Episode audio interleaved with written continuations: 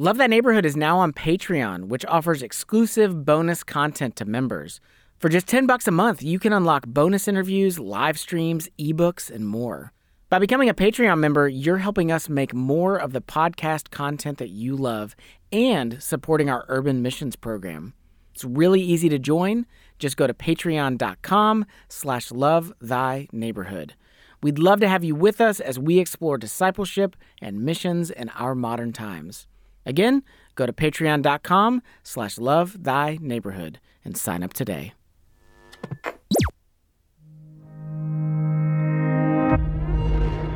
Love thy neighborhood. Okay, oh, cool. Oh, definitely. awesome. Discipleship and missions for, modern, times.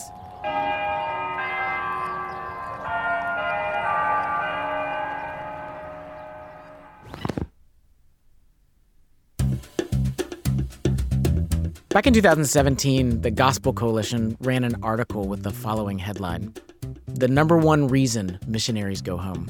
Okay, so Rachel, what do you think was cited as the number one reason that missionaries stop their work? Oh man, it's gotta be related to money. Either they can't fundraise enough or they have too much debt, something money related. Okay, so you think it's just financial. Yes, I Yeah. totally do. Okay, so surprisingly, finances actually did not even make it into the top five reasons. Really? Yeah. That is surprising. Okay, so then give me a hint. Like, what were some of the other, like, top reasons why they go home? Yeah, okay, so things like health complications, uh, job transfers, early retirement. Okay, so just like general life circumstances. Yeah. Okay, so then the, the number one reason, I don't know. What is it? Okay, according to this article, the number one reason that missionaries leave the field, it is not persecution, it is not finances, it's not even lack of fruit from the work that they're doing. The number one reason that missionaries leave the field is actually conflict with each other.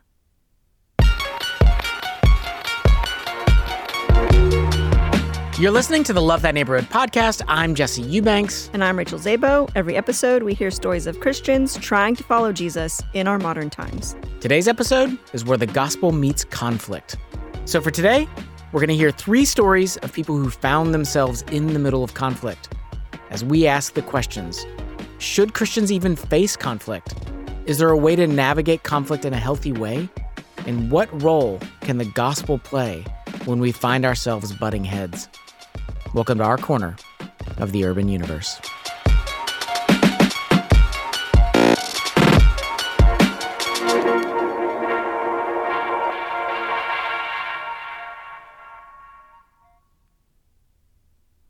Okay, so let's take a quick pulse of things to have conflict over in our modern world. Can we Uh, not? yeah. COVID 19, uh, racial injustice, LGBTQ issues, Roe versus Wade. Like, there is plenty of stuff happening in our world where we just have differing opinions that we are more than willing to fight over. Well, and that's just the conflict on like the large scale. That's like the massive stuff. But there's also conflict that we face in our marriages, with our roommates, in our friendships. Gosh, it feels like everywhere that we turn is just like, oh, there's more conflict waiting for me. Right. So I think before we go any further, maybe we need to do a little defining. So, what do we mean when we say conflict? And for that, I spoke with a therapist. Yeah, sure. Uh, I'm Channing Palazzo, and I'm a licensed marriage and family therapist. So, this is Channing, and she's been helping people deal with conflict for over 10 years. So, I asked her, how would she define it? You know, it's interesting as I was looking up the definition of that in the dictionary, um, there was so much negative connotation about the word conflict. You know, the dictionary definitions involved words like battling and fighting, controversy, incompatibility, opposition. Yeah, I could see where that would sound like something that we as Christians should avoid. You know, I'm thinking of Romans 12, 18. It says, So far as it depends on you, live peaceably with all. And so I hear, you know, the words that she's using, things like battle and opposition, and like those don't sound peaceful. Right, but Channing actually thinks that that kind of definition of conflict isn't the right one. And for me personally, when I hear the word conflict, I see it more as tension when there's just differing ideas or we recognize differences of perspectives. Okay, so when Channing says tension, she means anything that's just not the same, like differences. So that could be difference in opinion, difference in personality, difference in what you want versus what this other person wants. So basically, anytime there's a difference, there is potential for conflict. Okay, so the problem isn't necessarily that there is conflict because God made us different on purpose. Right, like differences are good. Yeah, yeah. Okay, the problem is more about what we do with that conflict or those differences. Right. And I think for a lot of us, like, we just don't know how to deal with conflict. And I think, like, that's why we just end up seeing so many missionaries leave the field over it. Yeah, and I think that makes sense. Like, we just don't know what to do when there's tension. And so we bail. Okay, so that leaves us then with this question like, how do we as Christians deal with conflict? Thankfully, we don't have to start from scratch because Jesus himself dealt with conflict all the time. In Matthew chapter 12, we find Jesus faced with three different conflicts against the Pharisees. The first one happens when his disciples are picking heads of grain on the Sabbath. Right. And the Pharisees confront them and they're saying, hey, that's not lawful what you're doing. You're working on the Sabbath. You can't do that. Right. So obviously, conflict. And in this instance, Jesus actually responds to them with truth. So he refers to the scriptures, specifically a story about David eating bread out of the temple. Okay, so from this example, we could say that the way to deal with conflict is to speak truth. Well, hold on. Because right after that, there's actually a second conflict that happens. Jesus goes into the synagogue and he heals a man with a withered hand. And of course, the Pharisees, they are indignant about this, and it says that they conspired against him, how to destroy him. And how does Jesus respond this time?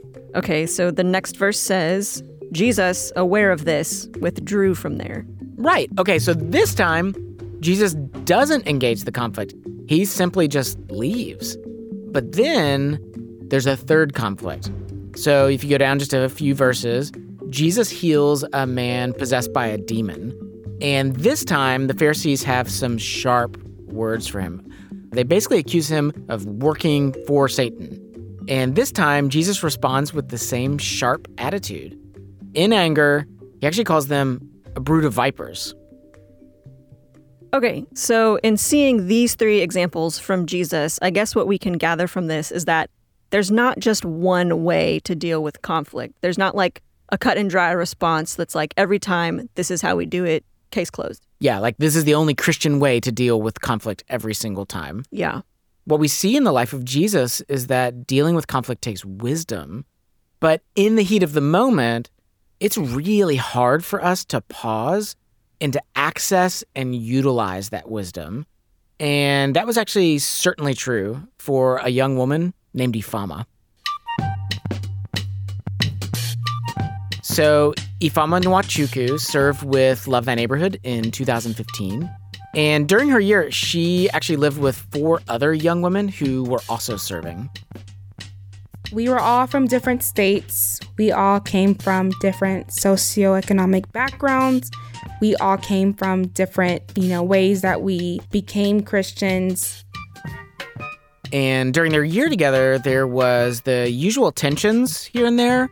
Uh, you know, little fights like pick up your laundry and. Yeah, I don't like how you're loading the dishes in the dishwasher. Yeah, those sorts of like little arguments. But eventually, Ifeoma actually starts expressing to her teammates that she feels misunderstood and that she feels really different which in some sense was true. Ifeoma was actually the only African American in her household. And that posture of feeling misunderstood, it started causing some tension in the house. And then one day, it finally culminated in an event that the ladies fondly refer to as the incident. Okay, what is the incident? Okay, so it started like this. Ifeoma was taking the bus on the way home from her service site. This is the place where Ifeoma served about 30 hours a week while she was with us. She was later than usual leaving her site, and well, her bus it was also running late. I guess I wasn't really communicating it well to my roommates that I was going to be late. So, in my mind, I was just like, oh my goodness. So, being late, it wasn't all that big a deal. The issue was that all the ladies in her house took turns cooking dinner each week, and it just so happens that that night, it was actually Ifeoma's night to cook, which meant that there were four hungry teammates waiting for her to get home. They were not happy. I bet they were hangry. yeah, exactly. And she wasn't happy either. I mean, she had had a long day. It was a really tough day at her service site. The bus was running late, and she was just hoping for some empathy. So when I came home, I wanted to feel concerned for by my roommates asking me like, "I'm sorry you're late." But we could just say this, like that is not how her roommates responded. They actually ended up cooking dinner themselves because Ifama never told them where she was or when she would be getting home. And so they were really upset with her. And then my roommates who were expecting me, they wanted me to be like, oh, I'm sorry, I'm late. Like, thank you for what they're doing. Like, started cooking for me. So I think like this is a bit of what like James is getting at in James chapter 4 when he writes that quarrels and fights come from our warring desires because even before Ifeoma stepped into the house, there were desires and there were expectations on both sides. So you have people who are looking for affirmation in one another, but are so caught up in their anger that they're not going to give it. Like, I'm not to say, oh, thank you for cooking for me when I felt like you don't care about me because I'm late. You're not to be like, oh my gosh, I'm sorry you're late when you don't, when you think I don't care about you because I'm late. So Ifeoma finally gets home and things just explode. And then that's when kind of all hell broke loose. It turned into yelling, Yahtzee yelling, lots of inappropriate words. I mean, good grief. They're like yelling the F word at each other, sentences like, don't you call yourself one of my effing sisters in Christ because you're not. Whoa, whoa, whoa, whoa. Okay, this feels like it came out of nowhere. Like this went from I'm mad because you're late and you didn't tell me when you're coming home to like dropping the F bomb. Like what's going on here? Yeah, but remember, like tensions were already a little high in the house to start with. I mean, with Ifeoma constantly feeling misunderstood and the girls not knowing how to relate well to her. So this incident, it was just kind of the final push that finally just sent everything overboard. I was yelling because I was mad and I felt people did not care about me. So Ifeoma's dealing with the conflict by yelling, but one of her teammates, Brittany, she actually responds to conflict very differently. Like the moment that people were frustrated that Ifeoma wasn't home in time, my anxiety was already starting. I don't want to be here. I don't want to be here. I don't want to be here. Breathe. Find a way to disappear almost. I remember at some point I was in the kitchen and I was like almost hiding behind the fridge. My physical body was still present, but I emotionally didn't want to be there. Okay, so that's interesting. You've got these two people, Ifeoma and Brittany, experiencing the same conflict, but dealing with it in two very different ways. And that's actually something I talked with therapist Channing Palazzo about as far as how we deal with conflict and she referred to something that's called family of origin. You know, as an LMFT, a marriage and family therapist, I'm trained to look at those family dynamics and group dynamics and, and the layers of systemic issues. And I think most of us don't really have the opportunity to stop and think about our family of origin and what we were taught, what was modeled um, in terms of conflict or our role or responsibility in conflict. Okay, so what she's saying there is this is that the way that we learn how to deal with conflict, you know, our conflict tactics, a lot of it comes from what we learned from our family, how we saw our family approach it. A lot of it comes from what we saw as children, and we just model that. Yeah, well, let's put that in this context then. Some background on both of the ladies. So, for Ifeoma, she grew up in a family where yelling was very normal. And so, when a fight breaks out, she's comfortable with fighting, and she's willing and ready to put up her dukes and to join in. But for Brittany, because of what she had experienced as a kid, when conflict arises in her mind, it means something really terrible is about to happen, and her anxiety just skyrockets.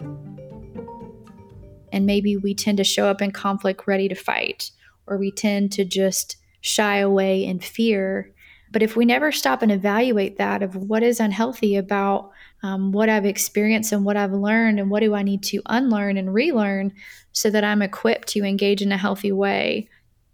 In this family of origin stuff, it was clearly displayed in how each of the team members was handling the situation. I mean, Rachel, think about this. Imagine this scene. You've got Ifeoma and another teammate screaming at each other. You've got one in the middle trying to break them up. And then you've got poor Brittany hiding in a corner. And then another one is just like laying on the bed, ignoring the whole thing. Oh my gosh. It was a hot mess. So so what happened? Well, eventually Brittany realizes that she cannot be in this environment anymore. So she goes outside to escape, and some of the other girls follow her. The girls that were involved, they ended up going outside for a little bit. So they went and they sat on the front porch, one, to help themselves cool down, but two, to give Ifeoma space to cool down as well. And then I was like, where are they at? So I end up going downstairs, like creep on them. And then I'm like, oh, so they're having a little powwow without me. That infuriated me because I'm like, again, they don't care about how I feel. They're just going to comfort one another. And I was just kind of over it. I'm like, I don't care anymore. And the next day, went to work like nothing happened. Wait. Okay, so they just had this big showdown, explosion, yelling the F bomb, calling each other names. And now Ifeoma's just like, eh, nothing happened. Going about my business. Yep. For her, case closed. Wow. okay. So I I'm guessing this would fall under what therapist Channing Palazzo would classify as unhealthy conflict. So, unhealthy conflict is more rooted in a desire to win or be right or to kind of conquer the battle, so to speak, and, and more motivated from that unhealthy self preservation. And I think a lot of us are probably familiar with this kind of conflict. Like it just doesn't play out well, feelings are hurt, we don't know where to go from here. Right, totally. So the question that I have then is what does it look like to deal with conflict in a healthier way?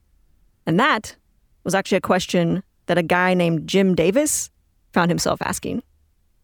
I say at my core, I'm a small town mayor who just wants everybody to get along. and so my, my heart really is toward peace. Coming up, a room full of debaters and elephants. We'll be right back. Hey listeners, it's Anna, media editor. Here at Love Thy Neighborhood, we partner directly with local nonprofits right here in Louisville. Over the past seven years, our interns have provided over 130,000 work hours free of charge to local ministries. I'm Lisa Ray. I'm the development director for Beside You for Life. Beside You for Life is a pregnancy resource center that provides education and holistic care for women facing crisis pregnancies, responding to their needs and protecting the lives of unborn children. Beside You for Life seeks to provide a safe and emotionally supportive place for women to hear and experience the gospel while being equipped in very practical ways to live productive and flourishing lives. Lisa shared with me why she enjoys having interns around. First thing I appreciate about them is their love for the Lord. The second thing is their new perspective on things. So, as staff members who are here all the time, we tend to do the same things the same way. When we bring interns in, they can give us new perspective and they also bring a new skill set that we typically don't have on the staff. If you want a hands on experience of missions in our modern times, come serve with Love Thy Neighborhood. We offer internships for young adults ages 18 to 30. Through the areas of service, community, and discipleship, you'll grow in your faith and your life skills. Learn more at lovethyneighborhood.org.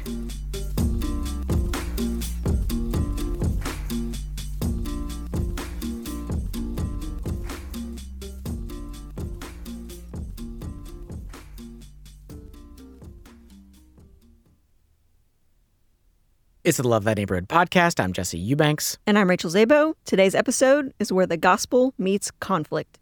So, we just heard from a woman named Ifeoma. She was serving with LTN and she's had a huge argument with her teammates, saying things to each other that can't be repeated on this podcast without bleeping them out. So, whether we are someone who tends to engage conflict by facing it head on and fighting, like Ifeoma, or whether we're someone who just wants to avoid conflict at all costs, like her teammate Brittany, the question is how can we engage conflict in a good way? And that answer is something that a guy named Jim Davis found out. Yeah, my name's Jim Davis. I am in Orlando, Florida. I pastor Orlando Grace Church. So, Jim is a pastor, and of course, being a pastor in 2022, there is no shortage of conflict to deal with. Oh my gosh, yes. Bless all you pastors. right. But this whole idea of dealing with conflict really came to the surface for him when the Gospel Coalition had an idea for a series of videos that they wanted to call Good Faith Debates. Yeah, the Good Faith Debates are an effort to bring people together who disagree on very important issues and bring them together to talk about those issues, to debate those issues in good faith. So, the premise of these good faith debate videos was this each video would have a topic like gun control or abortion, and they would invite two Christians with opposing views on that issue to speak. Each one would give a monologue argument for their position, and then a moderator would lead a further discussion by asking follow up questions with both of them. And since he had worked with the Gospel Coalition before, guess who they wanted to moderate these videos? I'm going to guess that they wanted Jim to do it. that is correct. And what my friends know about me is I'm, I'm not somebody who looks for conflict. I, I joke, I say at my core, I'm a small town mayor who just wants everybody to get along. and so my, my heart really is toward peace. So Jim liked the idea behind it to model a way for Christians to disagree in a civil manner.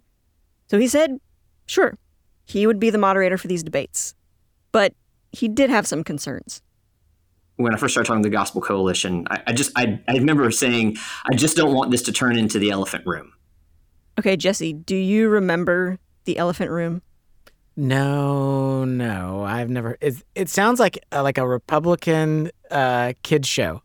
Like uh it's not what it is. okay no i don't no no okay so the elephant room it was also a series of recorded discussions among a handful of pastors and leaders where they debated different viewpoints on different topics.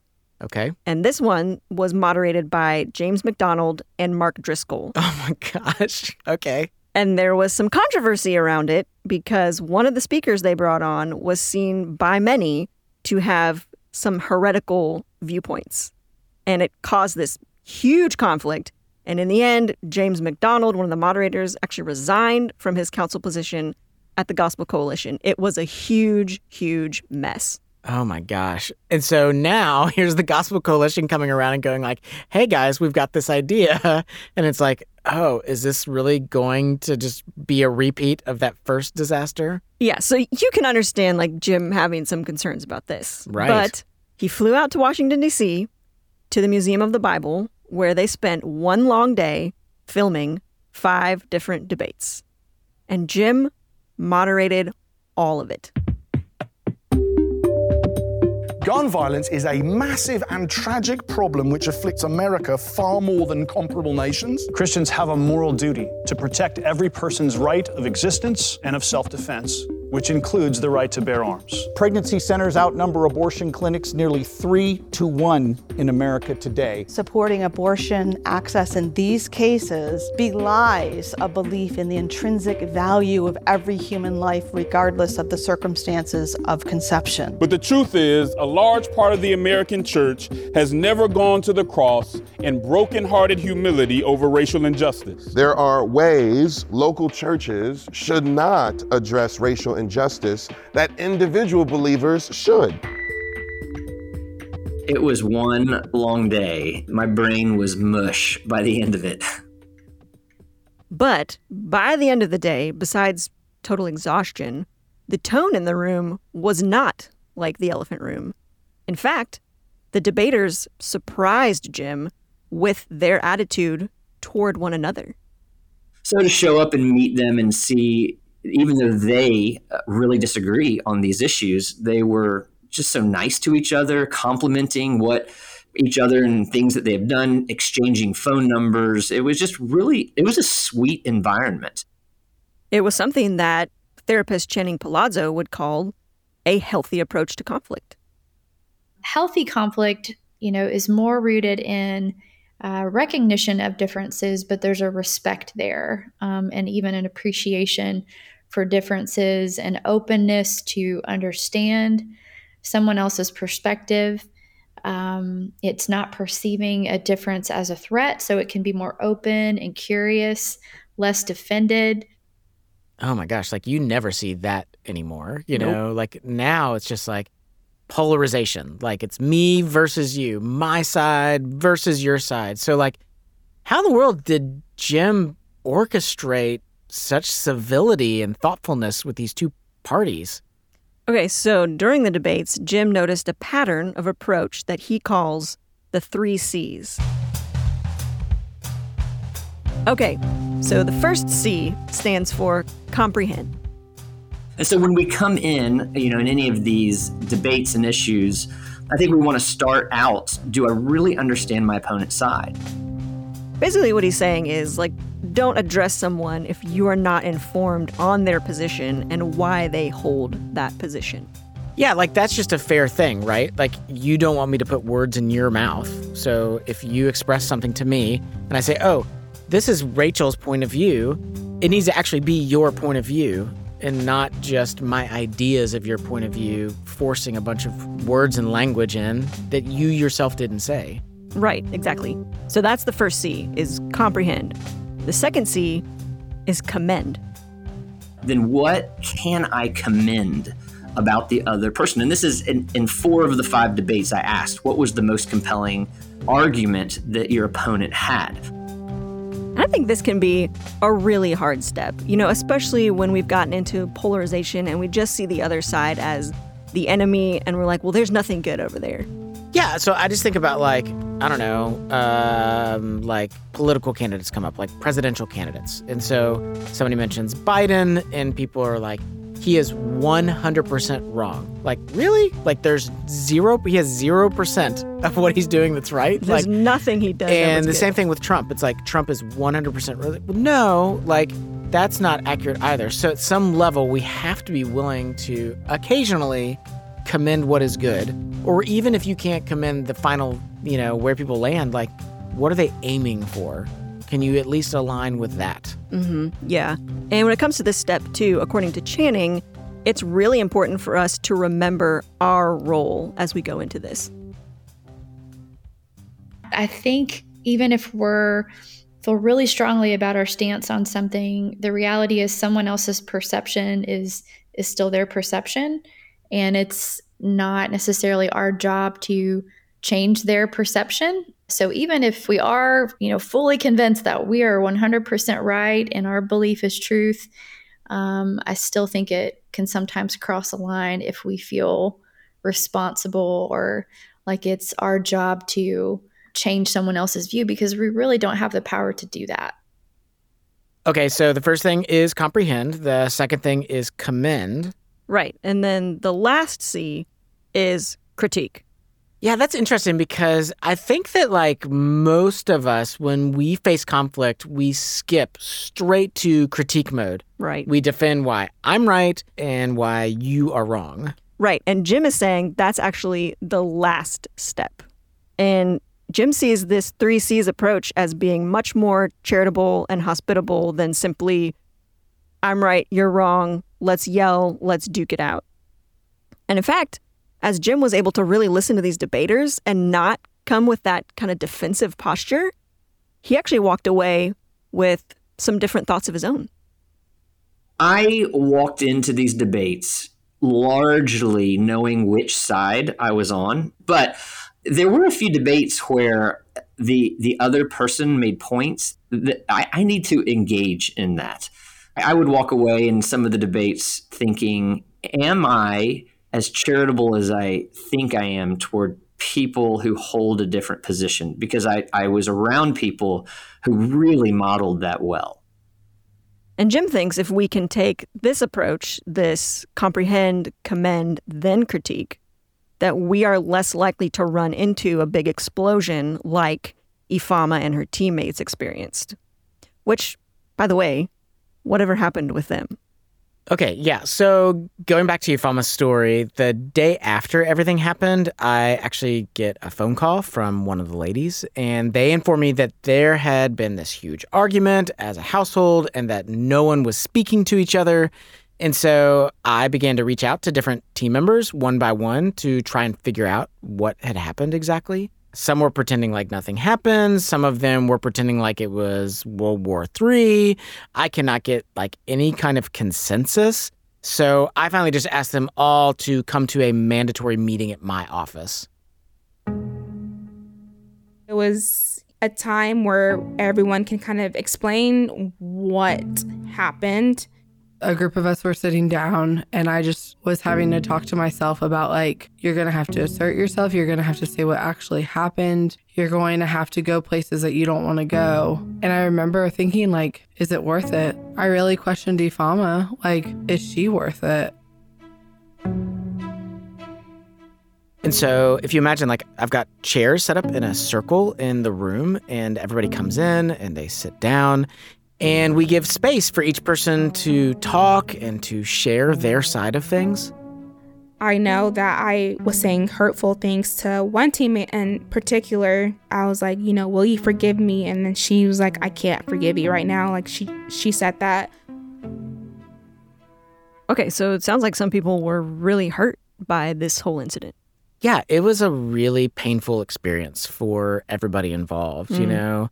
The other thing is this is like throughout the meeting, Ifeoma's body language is is really just as cold and as defensive as can be. I mean, arms crossed, legs crossed, eyes staring at the ground.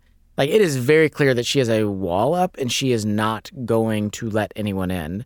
She has resigned herself that this is a fight and she is going to continue to protect herself. Mm. But then, like, there's this moment where one person on the team decides to approach Ifeoma's fighting attitude with love and with kindness.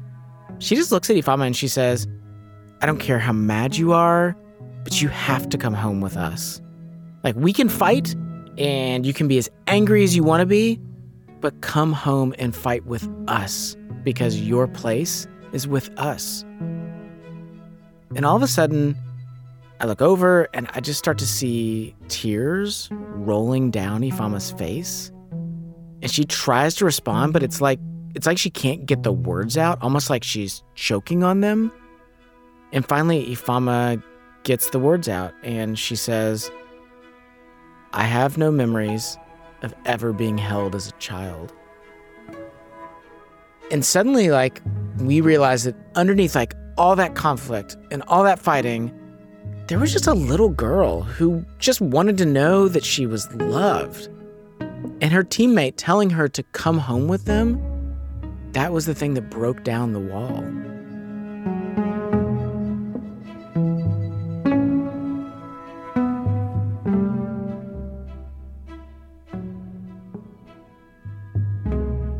Man, I think that's just so powerful. You know, I think a lot of times when we're dealing with conflict, there's actually something underneath it. You know, for Ifeoma, there was a deep wound underneath the conflict, and she just needed someone to care enough to kind of get that wound to the surface. Yeah, yeah.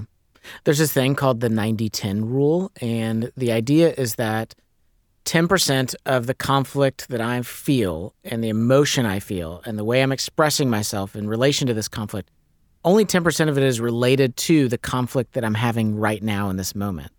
90% of what I'm feeling is actually coming from my past, from my story.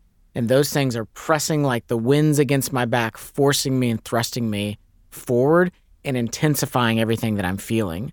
So, in this context, only 10% of what Ifeoma was feeling had anything to do with the fact that she didn't make dinner and that her teammates were upset with her.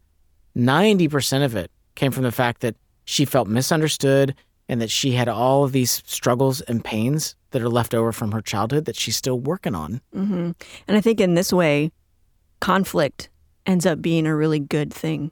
Yeah. conflict is intended to be redemptive, you know, and when we can get back to that understanding, I think we're equipped to be much more fruitful, you know, as believers. It wasn't until that moment when she let us in and let us actually see who she was and the ways that she really hurt. That was when we could actually love her. You know, for the first time, I, I really felt cared for by friends. So, what happened after all that? Did they finally make amends? Yeah, they did. But far more than that, you know, this conflict really drew them so close together that after their service term was up, Brittany and Ifeoma, they actually ended up choosing to continue to live together. For one thing, like there's your family, but then there's like your family, like the people that choose to be your family. You're not just born there. And it's not perfect by any means. But I think for her, like we became that place. And for one of the other roommates, the one that actually Ifeoma fought with the most during her time in LTN, about a year after the program ended, that roommate actually ended up getting married. And guess who was standing by her side as her maid of honor? Oh, wow. One of the girls that we were constantly butting heads. Like, I felt she talked down to me. She felt I was rude. I didn't care for her. We were so different. But I ended up being, you know, her maid of honor in her wedding. And that's just like, okay. No one would have guessed I'm standing beside her on her wedding day.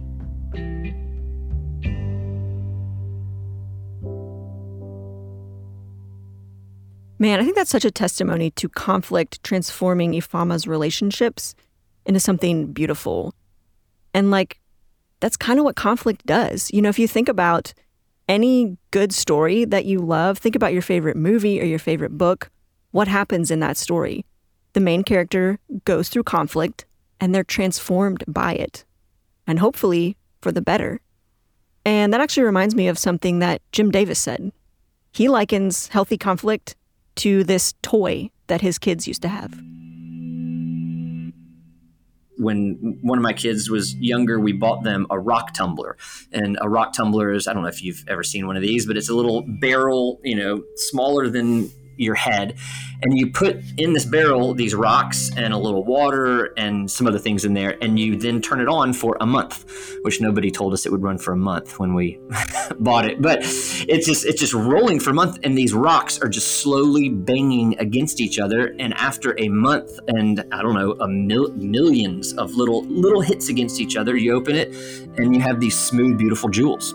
And I think that's a good picture of what conflict does. When we know how to engage in conflict well, it's good for both parties. And it, and it sanctifies us. And it's a way that Jesus conforms us more into his own image.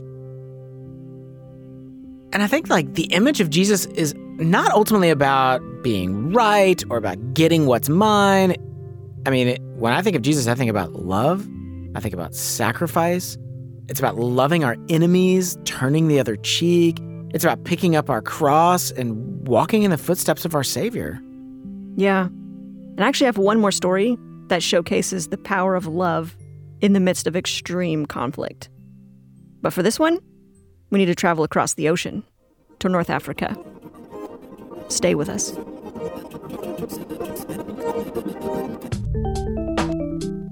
Here at LTN, we're all about helping people build better relationships. And we've actually created a brand new way to do that with our Say More conversation cards. Say More is a deck of 100 questions to kickstart engaging discussions. So there's silly things like which famous cartoon character are you most like? And there's also serious things like what has been your hardest goodbye in life? You can use our Say More cards with your family, your friends, on a date, at the office. My family and I have been using them at the dinner table, and I've learned things about my kids that I truly never knew before. To grab your own deck of Say More cards, go to lovethyneighborhood.org and click the store link at the top of the menu. And while you're there, grab a couple more decks. They make great gifts for Christmas or birthdays, and all proceeds go directly to support Love Thy Neighborhood.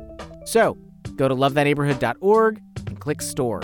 and get ready to say more because better relationships are just a question away.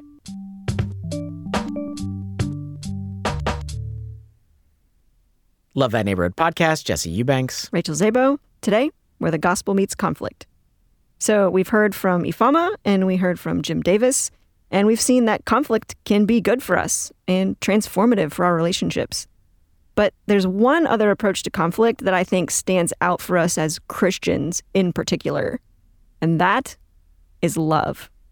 And seeing love in the midst of conflict is something that a guy named Les Gross witnessed firsthand. So, this story starts when Les took a mission trip to North Africa, and the gentleman he was with took him to a very particular region. So, here's Les. Like, this is a, a very rural, isolated, mountainous part. One day he took me up on a mountain, and then it was overlooking a small to medium sized city. And this, this city was like beneath me at, at the foot of the mountain He's like, who's going to make sure that these people have a chance to hear the good news? And Les felt the weight of that and immediately started praying right there on the mountain. Like, who's to come, God? Send somebody. And then God's like, what about you? Um, so he was like, okay, uh, yes, Lord, we will, we will go. And so, Les and his family uprooted and moved to rural North Africa.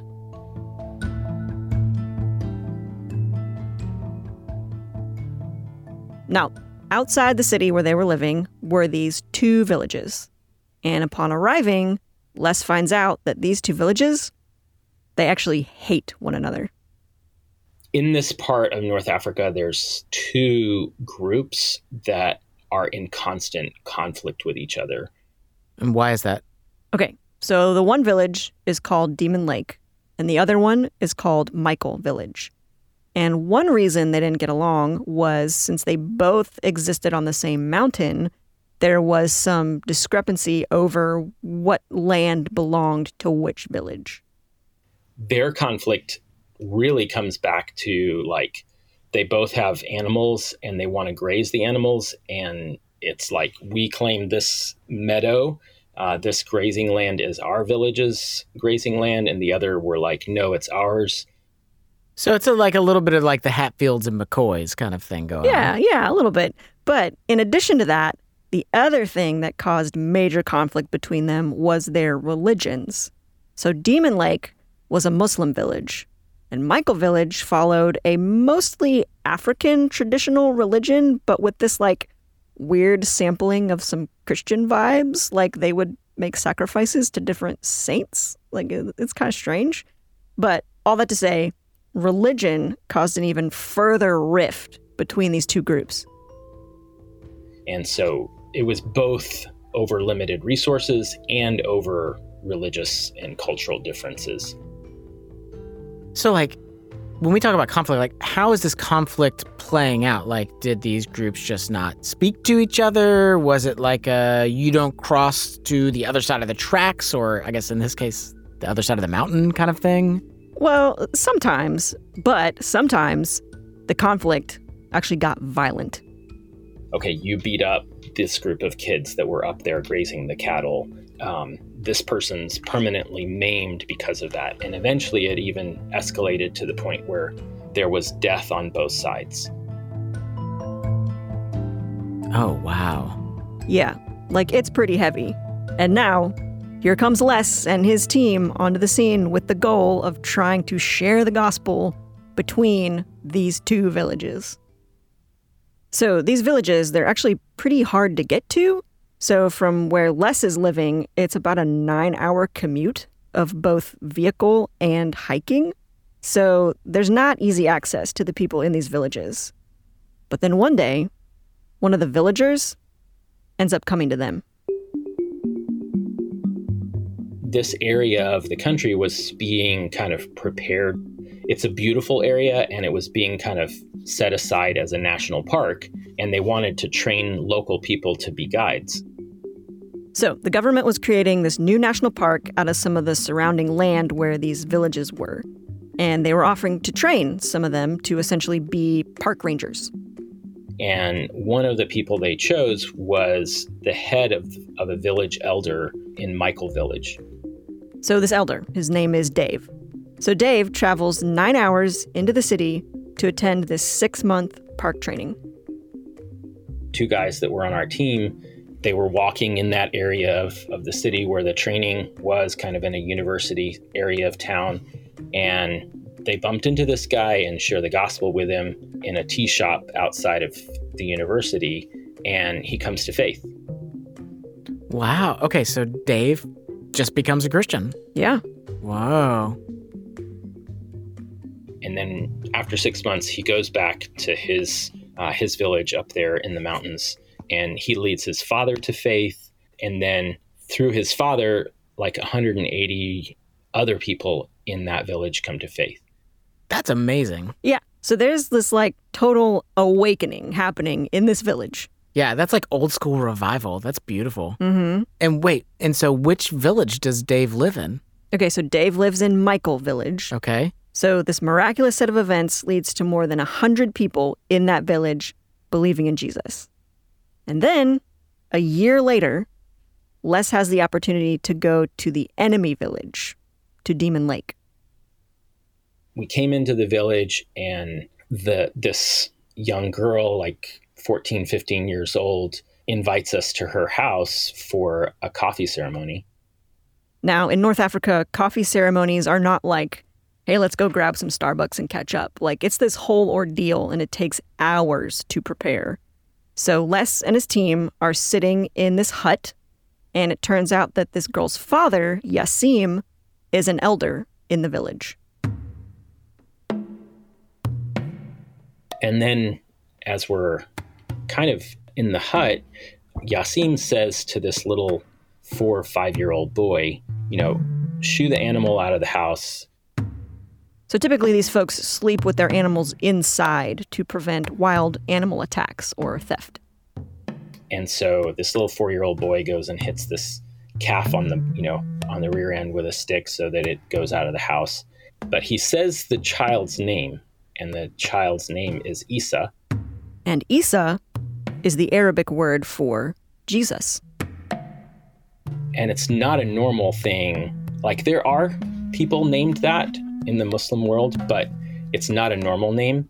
And so we perked up at that and we said, So why did you name your your son Isa? Uh, why did you name him after after Jesus? And at that question, the elder Yassim stood up. And he looked at us and he said, Before you share with me what God sent you here to share, I need to tell you a story.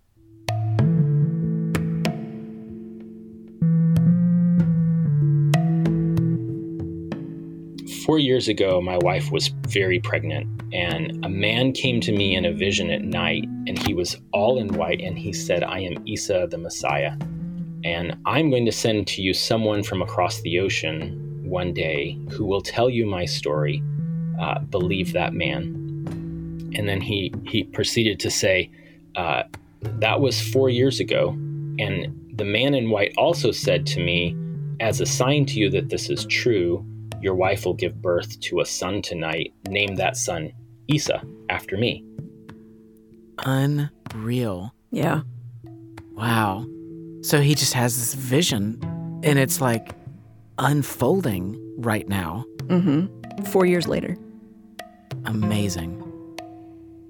And then uh, he said, What took you so long? so like as though we were we were late uh, you know in, in bringing this this news from um, from Isa that he had seen this vision of so of course Les and his team share with Yassim and his family about who Jesus is and what he has done for us. And he's like absolutely we believe this. This is what we have been waiting all of these years. And there were nine adults in the in the house that day and they all said we want to follow Jesus and him only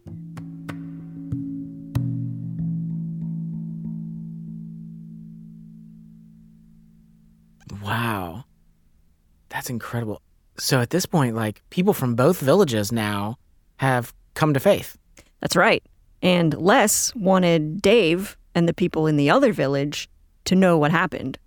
So they leave Demon Lake and go across the mountain back to Michael Village. We share with Dave and particularly with his father that we had seen people come to faith in the other village. We were kind of testing the waters to see what what his reaction would be, uh, knowing that his village was in conflict with this other village. Oh man, I'm gonna imagine like they would not be super happy to learn that Les has, you know, been over to see their enemies. Like, right? Uh, how did Dave's father respond? And he says, "Finally, God has answered my prayer. I have been praying for this for one year." So Dave's father had actually been praying for the people of Demon Lake ever since he had become a believer. And he was overjoyed to learn that they had come to faith. But he now also had some questions. Immediately that day, he started, he, like that evening, he started asking questions. He's like, So I have three sons, you know, Dave, and then these two, other two sons who can read the word to me because there's not a lot of education, particularly in the older generation.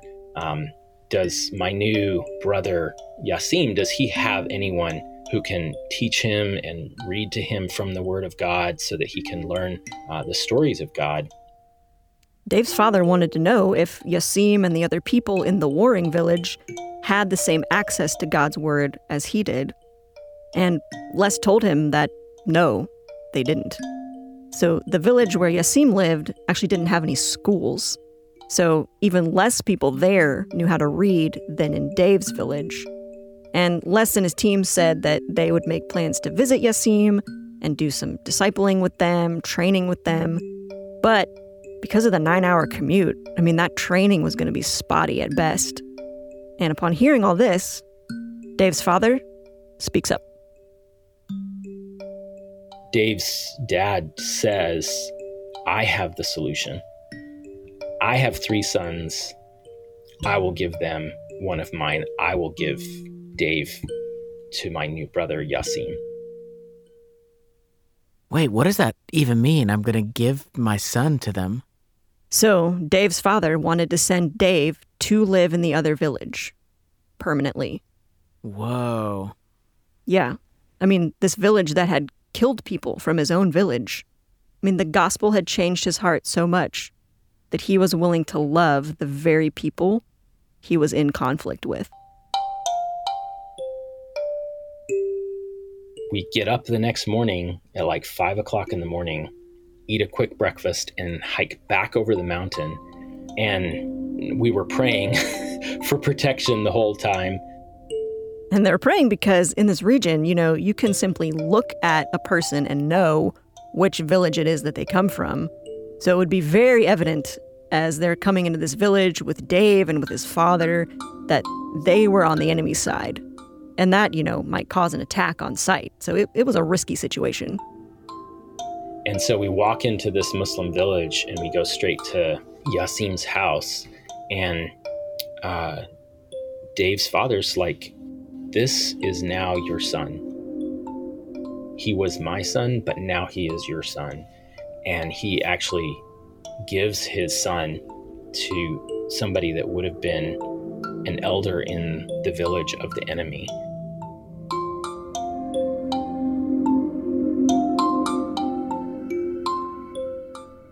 What did Yasim say? How, how did he respond? Yeah, so Yasim, he accepted the offer. So Les and his team and Dave's father all went back to Michael Village. But Dave, stayed in Demon Lake with Yasim. And while he was there, Dave read the scriptures to Yasim, and then Yasim was able to then teach those same scriptures to other people in the village.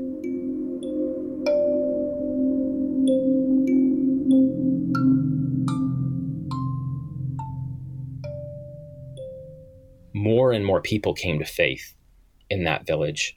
So much so that uh, at one point, the village said, we have to decide as a village who we are going to follow. Are we going to follow Muhammad or are we going to follow Isa? And the, the whole village said, from this point on, we will not be a village that follows Muhammad. We will be a village that follows Isa. Wow. So, like, this whole village becomes followers of Jesus all because Dave's father was willing to show love in the midst of this crazy conflict.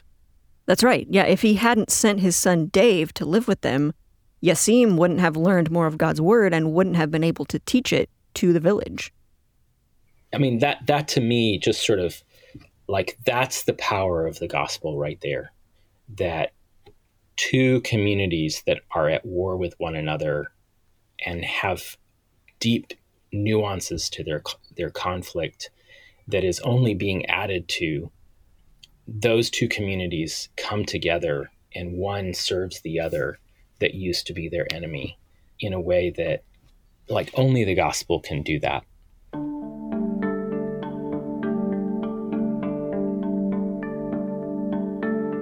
So, the next time that you are faced with conflict, what can you do?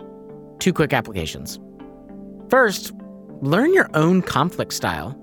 Just like Ifeoma was prone to fight and her roommate Brittany was prone to avoid, learn about your own default approach. A good way to do that is through our other show, the Enneacast. We're actually currently doing an entire series on conflict. I encourage you to check that out. Okay, so first thing, get to know your own approach to conflict. What's the second application? Okay, second, practice Jim's three C's. Uh, you said that they were comprehend, commend, and then critique. Yep. And this is especially good for big picture disagreements like national issues. So if you want to see this played out, check out the Good Faith Debates videos. You can find those at thegospelcoalition.org. The gospel is all about love in the midst of great conflict. Romans 5 tells us that apart from Jesus, we are God's enemies, that we are in conflict with Him. But Jesus' death reconciles our conflict. He didn't shy away from the conflict, he engaged it head on with love and compassion. So, the next time you find yourself faced with conflict, ask yourself how is God at work right now? How is he using this conflict to change me, to show me more of himself? And most importantly, since God has shown you love in conflict, how can he help you show that same love to the person you're in conflict with?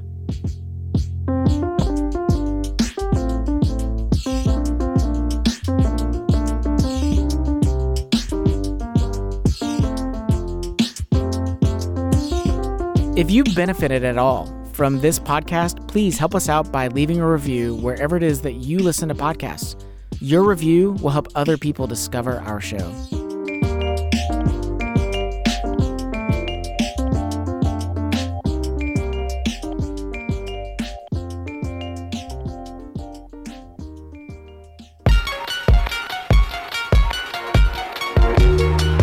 Special thanks to our interviewees for this episode Channing Palazzo, Ifeoma Nwachukwu, Brittany Chimento, Jim Davis, and Les Gross. Our senior producer and host is Jesse Eubanks. Our co host today is Rachel Zabo, who's also our media director and producer, and who the other day brought her big old dog into the office. And then that's when kind of all hell broke loose. Anna Tran is our audio engineer. Music for today's episode comes from Lee Rosevere, Poddington Bear, and Blue Dot Sessions. Theme music and commercial music by Murphy DX. If you want a hands on experience of missions in our modern times, come serve with Love Thy Neighborhood. We offer internships for young adults ages 18 to 30. Through the areas of service, community, and discipleship, you'll grow in your faith and your life skills. Learn more at lovethyneighborhood.org. Which of these was a neighbor to the man in need? The one who showed mercy. Jesus tells us, go and do likewise.